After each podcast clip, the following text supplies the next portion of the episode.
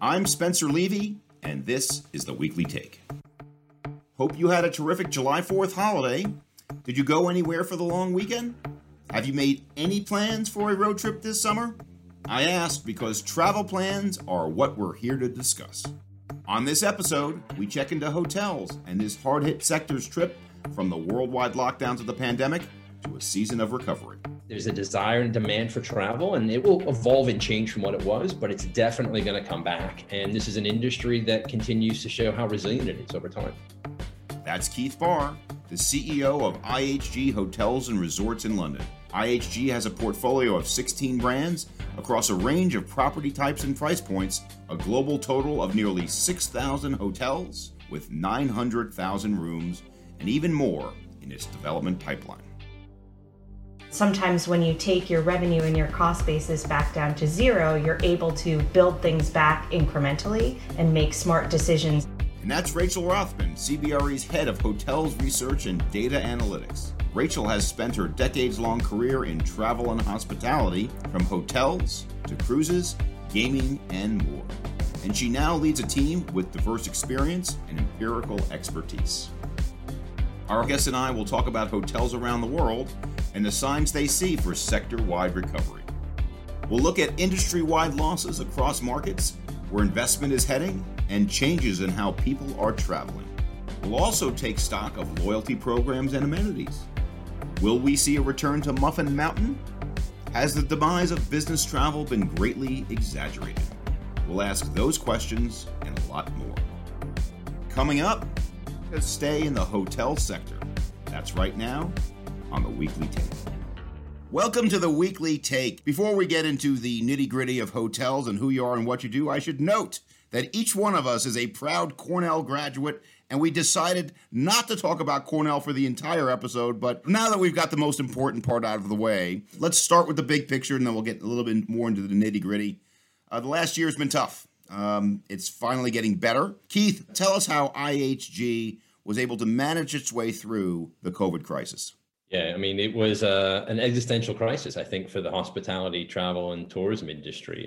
When we look at, quote, stress testing your business, we always look back at, well, what happened after 9/11? What happened after the financial crisis? And I don't think everyone ever stress tested their business to see basically travel stop. And some markets being, 95% down in revenue year over year for months. It was a challenging time. I'm incredibly proud of the team, though, in terms of how they reacted to the crisis. And the way we talked about it was we got stakeholders, we got customers, we got colleagues, we've got owners, and we've got governments around the world through the lens of time. How do we make sure they look at us, look at IHG and said they did the right thing? So how do you look after your customers and giving them flexible cancellation policies and knowing that it was safe to travel, and how to look after your colleagues and making sure that we're giving them the tools they needed to operate the hotel safely, working with our owners and helping them get through this and helping manage their cash flow, and thinking about governments too. How can we help governments, whether that's being quarantine hotels or looking after frontline responders too? And so it was tough, but we actually exited a better company than we entered it. Still at the beginning phases of the recovery, but there's a light at the end of the tunnel. No one ever knew how long that tunnel was going to be. And it does feel like we're getting closer to that light now. Well, Rachel, what's your perspective on what was a very difficult year? Firstly, let me just say that I never thought when I started in the industry, 30-something years ago, that you could have the potential to have an industry go through such strong cycles every 7 or 8 years, right? No one said to me, hey, this is a career path that's going to go up and down, boom, bust, every business cycle. Like, we're the most cyclical out there. But I think that Keith brings up a great point, which is that coming out of each and every cycle, the industry has become more and more profitable. They've found ways to become more and more efficient. And sometimes when you take your revenue and your cost basis back down to zero, you're able to build things back incrementally and make smart decisions about where you want to layer on your talent, where you want to invest your capital.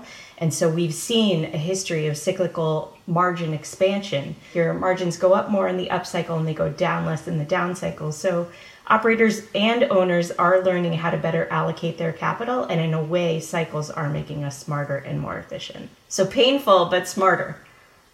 So Keith, let's talk about the business now in general terms. What is leading the charge out of the crisis, and what's lagging? Yeah, it was real interesting to understand travel during a global pandemic. Where was it going to take place? And where was it going to recover? And there were some surprises to us. Kind of our extended stay portfolio was running in the mid 60% occupancy in the United States during the pandemic. And our mainstream portfolio, the Holiday Inn Expresses of the world, running in the 40%. And I was like, who's staying in our hotels? Who's traveling? And you realize there's a team of repairmen working on an industrial plant and spending 30 days. You can't do that over Zoom. You've got to go to the plant to do the work. It was frontline workers. So it was amazing to see the resilience of that business travel. Let's call that in the mainstream. And that carried over into economy as well, too. We don't play in economy, but economy was quite robust. I'm sure Rachel can talk about that.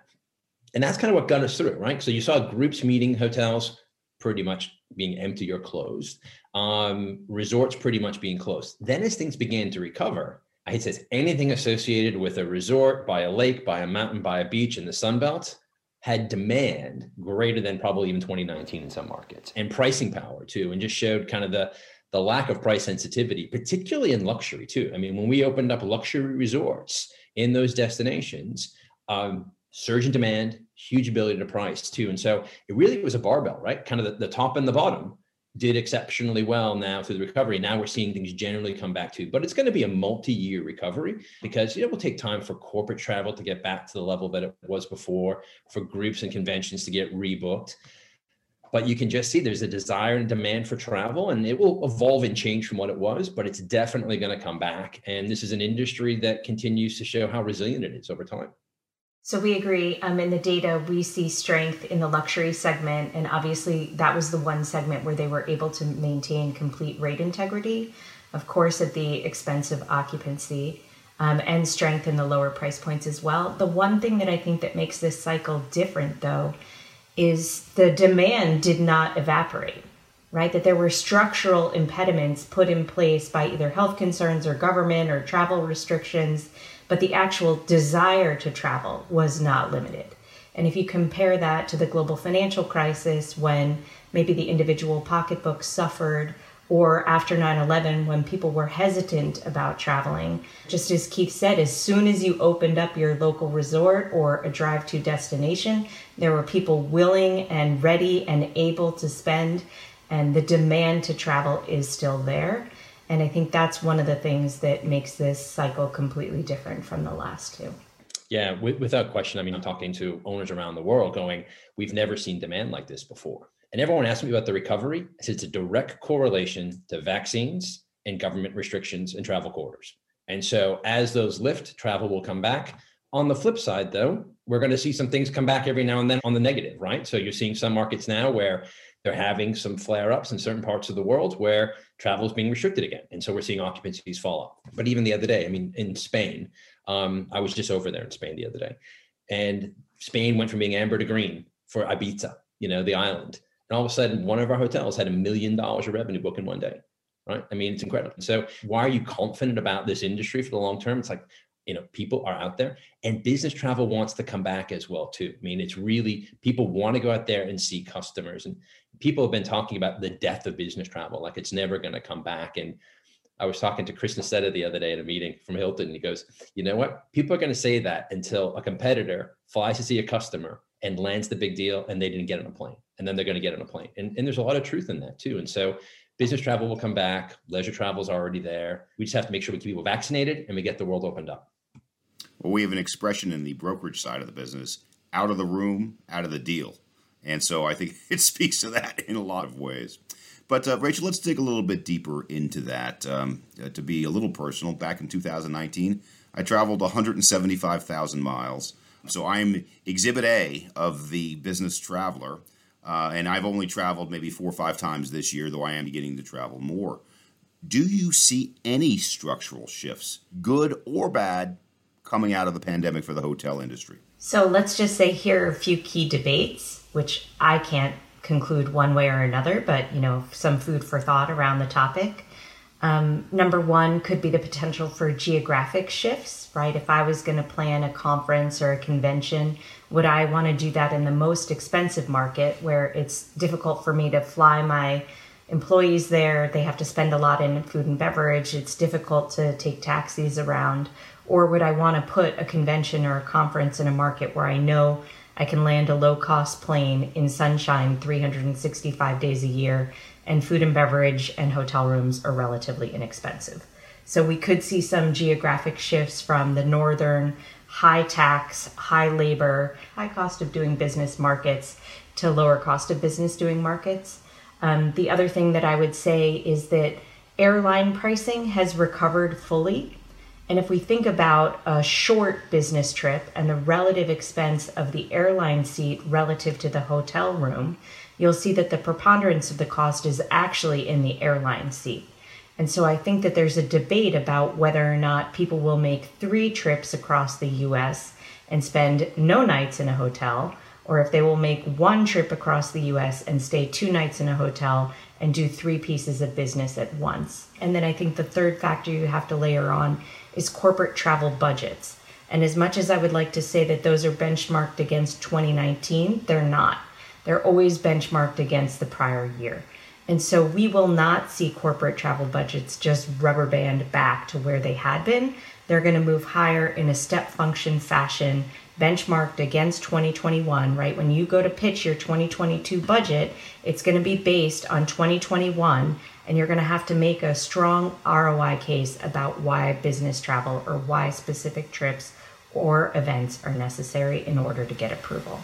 Rachel, I just want to add a couple of data points there too. And these are more anecdotal than they are data, I should say, because I would agree with what you said. I've acknowledged the fact that I'm not going to get on a plane from London to New York for a 3-hour meeting and fly back the next day. And so it's bad for me and it's bad for the environment. And I know now we can do these things through technology. And so I think those sorts of trips are going to go away. And I'll give you 2 other anecdotes. I was talking to 2 basically board level leadership roles in other big multinational companies. And I was struck by what one of them said. He goes, I will not do as many plane trips, but I will have as many hotel nights as I previously had. And I said, well, why do you say that? He goes, I used to fly from London down to Australia, be there for 2 days and then come back. And then I might be in Tokyo 2 weeks later. I'm going to bundle my travel very differently. So I'll have fewer flights, but probably the same number of hotel stays. And then there's this desire to get groups and meetings too. I was talking to some of the pharma companies and they're already getting some big group events scheduled because they want to do product launches. They have to get their people together. So I agree with you that corporate budgets won't be back overnight. They will build back, but they will probably build back faster than inflation. It's not going to be, they're just going to tick up. I think they will be step changing. I couldn't agree more. I did not mean to give the impression that it would just be, sort of CPI growth. I'm just saying we can't go from 2021's bottom or 2020. I guess the corporate budget bottom would be 2021 because 2020 was budgeted to be good, all the way right back, right? You're going to have to layer it on 10, 20% increases. It'll certainly depend on the size of your overall budget, but yeah. And I think the ESG agenda will drive more changes to people's flight patterns and decisions they make on airlines than it will on hotel stays, because of just the level of carbon that's associated. Well, let's go to that topic, which I was going to touch, is how ESG is impacting you. The investors in your business are saying, look, we want you to be more ESG friendly, but the definition of being ESG friendly is also changing. It's no longer just having a lead or an Energy Star on your building. It has to do with measuring these things. So maybe we'll start with you, Keith. Let's talk about how IHG approaches the ESG question. Yeah, I mean, it's a huge part of what we focus on. And it's actually one of the 4 pillars of our strategy. In the past, I think ESG was compliance. You had to have it. It was a tick the box exercise for many, many companies. I think it's in the fabric of a company's strategy today to be successful from a shareholder perspective, from an investor perspective, and from a consumer perspective, that you've got to be thinking about this and your impact on communities, your impact on the environment too. So, we have a computer technology platform that we developed years ago, which we're actually re-platforming now, called Green Engage. It's in all of our hotels around the world. It's a brand standard. Lets us track energy, waste, and water consumption, really understanding what our carbon footprint is. Was developed based upon a lot of the LEED certification data at the time and understanding how do we then positively impact the performance of hotels. So moving from incandescents to LEDs, putting in new technologies, how you allocate rooms, really putting best practice and processes in place to do it. And now we're having a regular report out on this too. So this has gone from just a, do you have something in your hotels to what are you specifically doing? What's the impact? We've signed up to science-based targets right now. And we have a huge initiative over the next 10 years to fundamentally lower our carbon footprint on a growing business, which is not easy to do. You know, we recognize we're going to have zero to low carbon prototype hotels for our mainstream brands within 5 years to be able to do that. We're going to have to be able to retrofit the existing estate to materially lower its energy consumption and also help support, you know, renewable energies too. So it amazes me. I mean, literally in the past, I would sit down with one of our major shareholders, and the last 5 minutes of the conversation was ESG. Now we're having a separate 1 or 2 hour meeting just on this topic and going specifically into the data, because there's a lot of money that's going to invest in green companies, but it has to be really clear what you're doing and that it's being certified and it's being validated externally. Let me dig into one point you made there for a moment, Keith, if I could. You said science-based targets. And so when I speak to my investors outside of the hotel sector, a lot of them are following what's known as the UN Principles on Responsible Investing, and they're using those measurements. Is that what you meant by science-based targets? Effectively, yeah. You actually have to have a third-party certification based upon the UN standards, which says we're going to put these actions in place to be able to lower our carbon footprint to keep us below 2 degrees or below 1.5 degrees and so forth too. So it's using the UN certification, and it has to be externally validated too. The one thing though that, you know, people have asked me, go, when are you going to be carbon zero? And a lot of companies are signing up to that, right? They're saying by 2050, we're going to be, you know, zero carbon, or 2040. It's hard to do. We're focused on how do we get there eventually, but until we have a plan, I'm not going to make that commitment publicly, because I've seen a lot of people make it and I've asked them, go, how are you going to do it? We're not quite sure yet, you know, but we figure we'll figure it out. And so, you know, I think it's a little bit disingenuous right now if you bet to put that out there, because you realize it's going to be the next chief executive or the next chief executive's problem to sort it out. And so I don't want to really leave that for my successors. Great job by Keith explaining all of the environmental aspects of it, but let's just keep in mind that ESG, you know, the S pillar, right? Social is very important to the investors as well, and to community as well. And it also makes companies better, right? There's data and research, academic and everyday business research that suggests that more diverse organizations actually have better financial performance. And I think we can see the success of CBRE, right, has tremendous diversity, equity, and inclusion initiatives and has performed tremendously well. And I just would say that the hotel industry is uniquely positioned to perform better than almost any other industry in that category, right? I would be hard pressed to find another industry where the staff or the associates and the management on site is any more diverse than the hotel industry. I mean, I came up from being a coat check girl, front desk clerk, short order cook, housekeeper. Like, this is an industry with tremendous diversity and tremendous opportunity for people to see growth in their career over a lifetime, where somebody can come in as an entry-level worker and wind up as an executive of a public company or a researcher or a general manager. And so I think our industry has a great opportunity to attract, train, and retain a diverse universe of talent. And I think that we should capitalize on that opportunity because we're well positioned. And investors want it, right? The companies want it, the associates want it, investors want it. It's a win-win-win. Yeah, absolutely. I mean, I think the E was already moving, right? And accelerating every single year. The S step change in the last 24 months. And the recognizing the role of companies to have a positive impact on society. And an expectation, you know, as a chief executive, my team expect me to put a stake in the ground on big issues and making sure we're doing the right things. 1 in 10 jobs globally is hospitality, travel, and tourism. And it does a wide range of socioeconomic and educational backgrounds can be here too. So it's exciting. And also to attract the right talent, people want to see they're working for a company who really walks the talk in this space and really fundamentally believes in it. And you need to have the best talent to win going forward too. So it's doing the right thing, but also to succeed in business, you have to do it as well. Well, I think this talent and jobs brings up something that actually was my criminal law professor at Harvard told me. He said, all of life is a seamless web. Everything is connected somehow. And the connection I see in the hospitality industry is food and beverage and labor.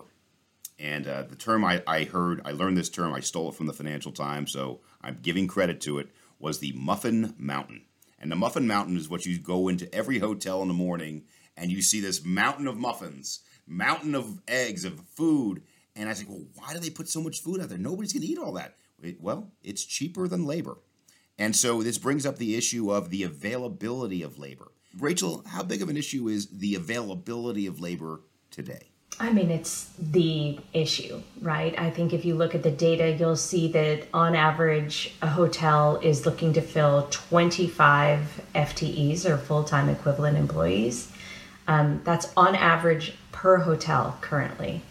And I think that, you know, it impacts service levels. It impacts their ability to fill the hotel. And it's just a huge issue currently.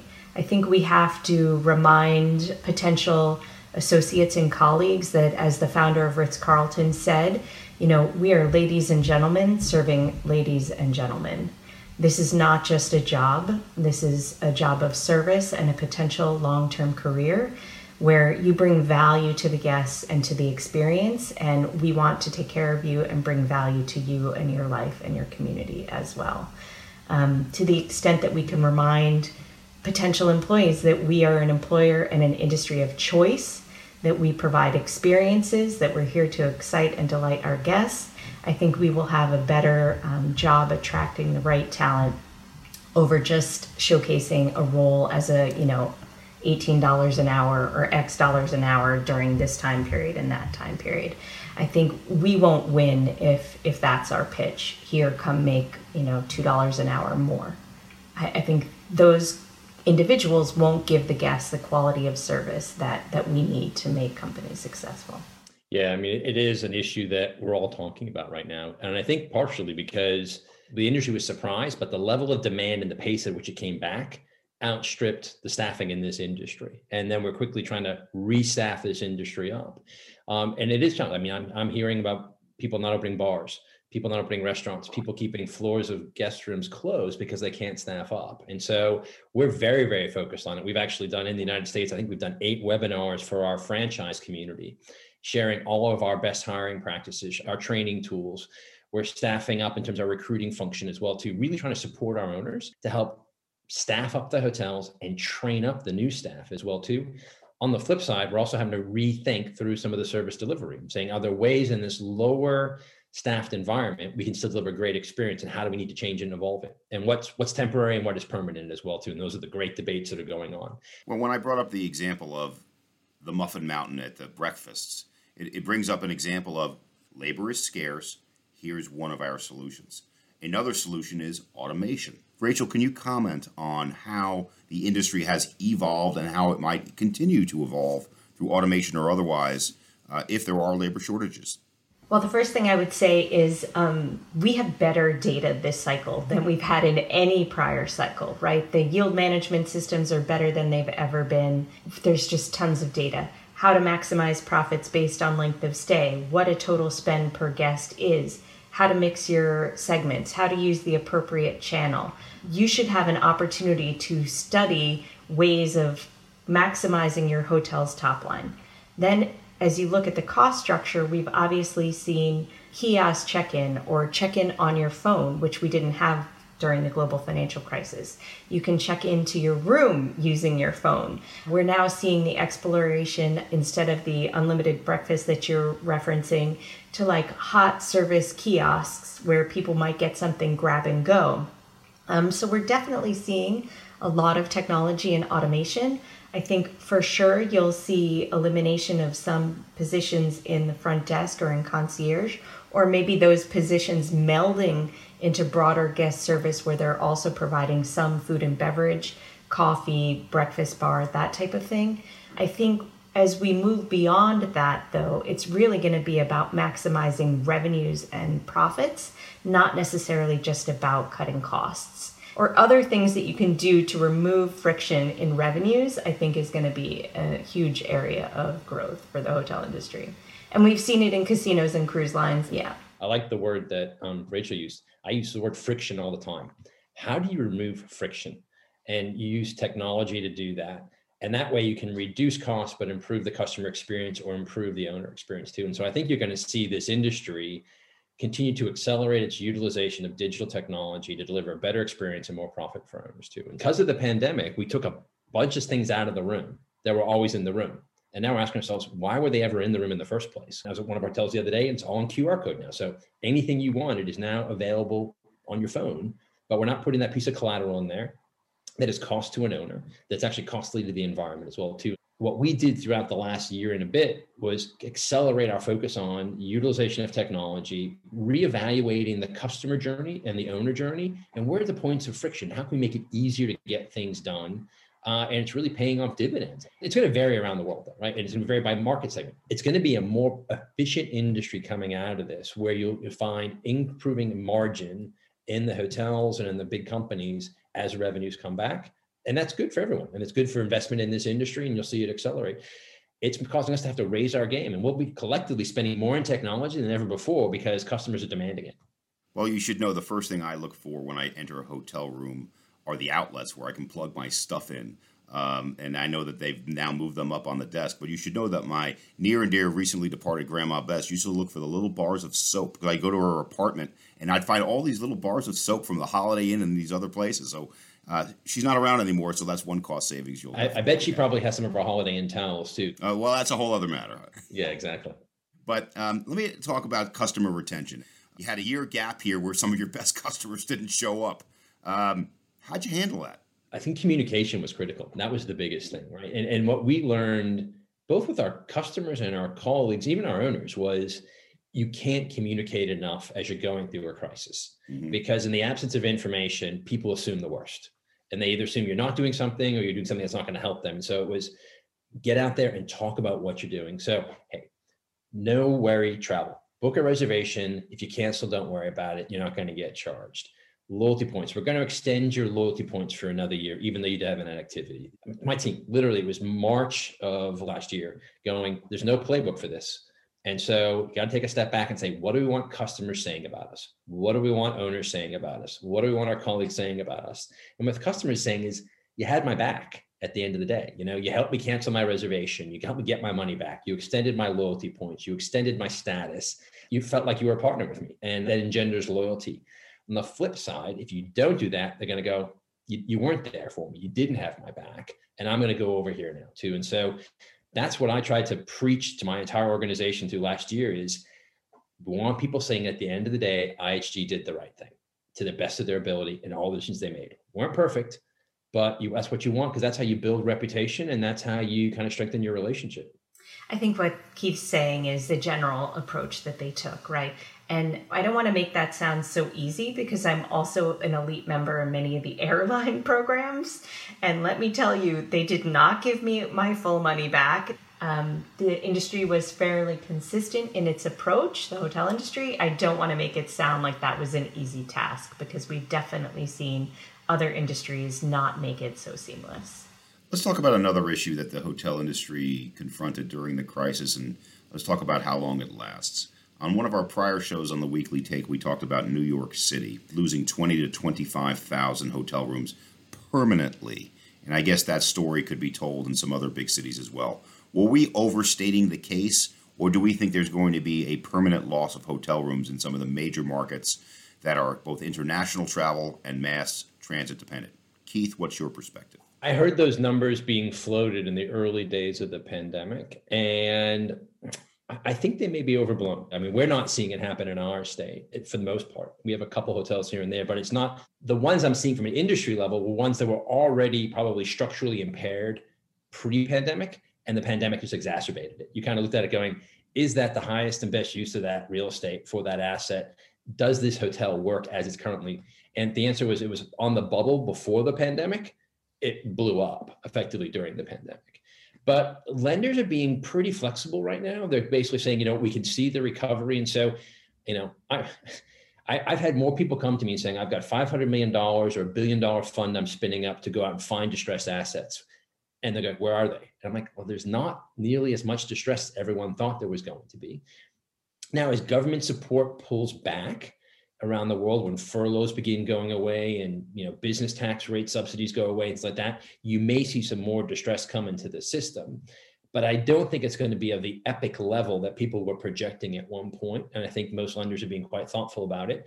But again, hotels that didn't work before the pandemic, you know, don't work now and are even more challenged. But I don't think it's going to be, again, this epic departure in all the urban centers in the world. What we're really talking about here is supply demand.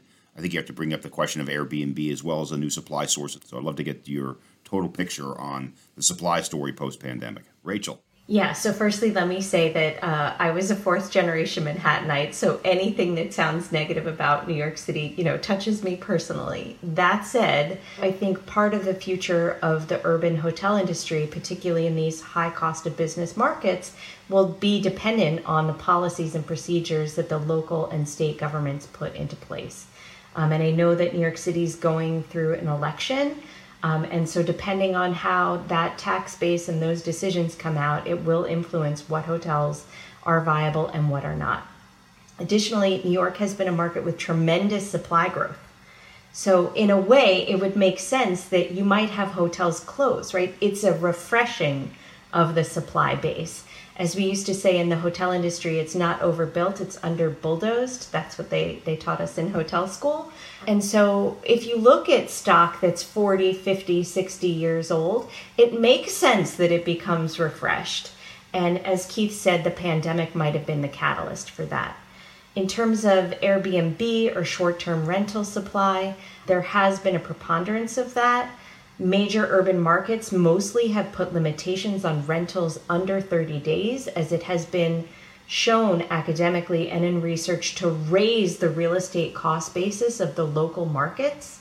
I think the hotel industry has been advocating for fair and just taxation of short-term rentals. And I personally, and I'm sure some governments would like to see the same safety standards put in place in short-term rentals. So not just a question of taxation, but fire, life, safety, right? What measures are put in place to protect the people that stay in those units in much the same way that the hotel industry does.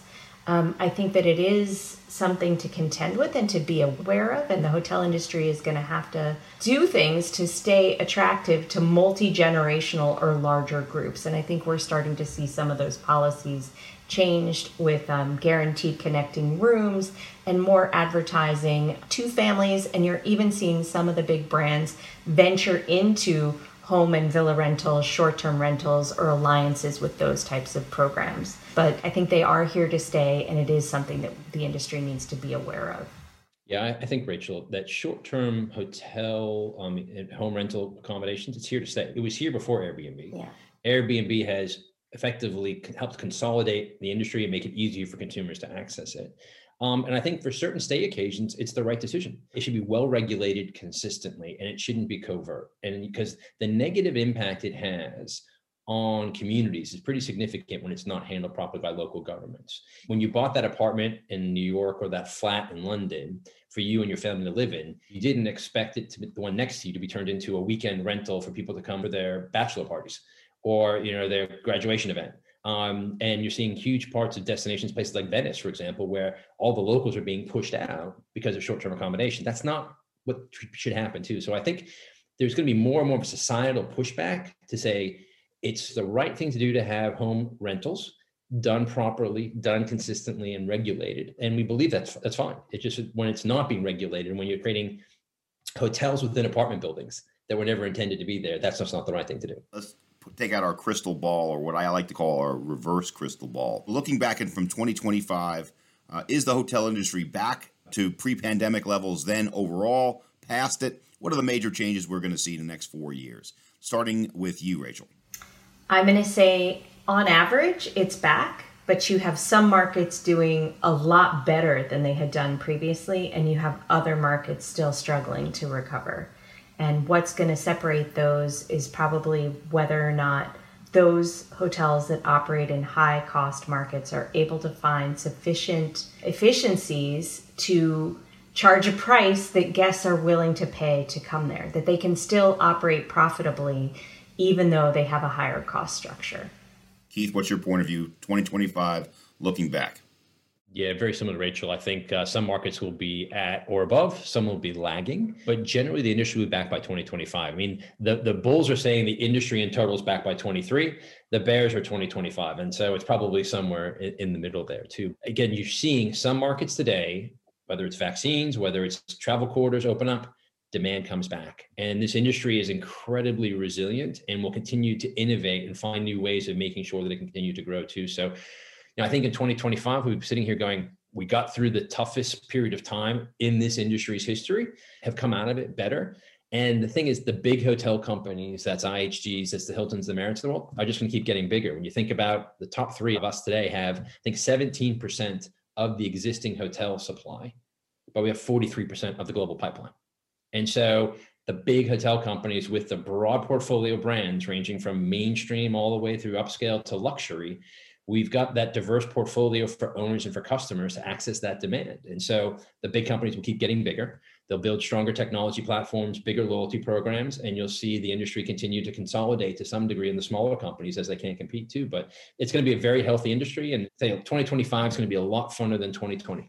So the very last question now, most important of all, when we do tape that episode in 2025, would you prefer to tape it at Ruloff's, on the back porch of College Town Bagels, or in the Statler Hotel? Rachel. Oh, College Town Bagels, because I shy off carbs these days, but if I was going to have a celebration, I'd like to go face down in a pile of bagels.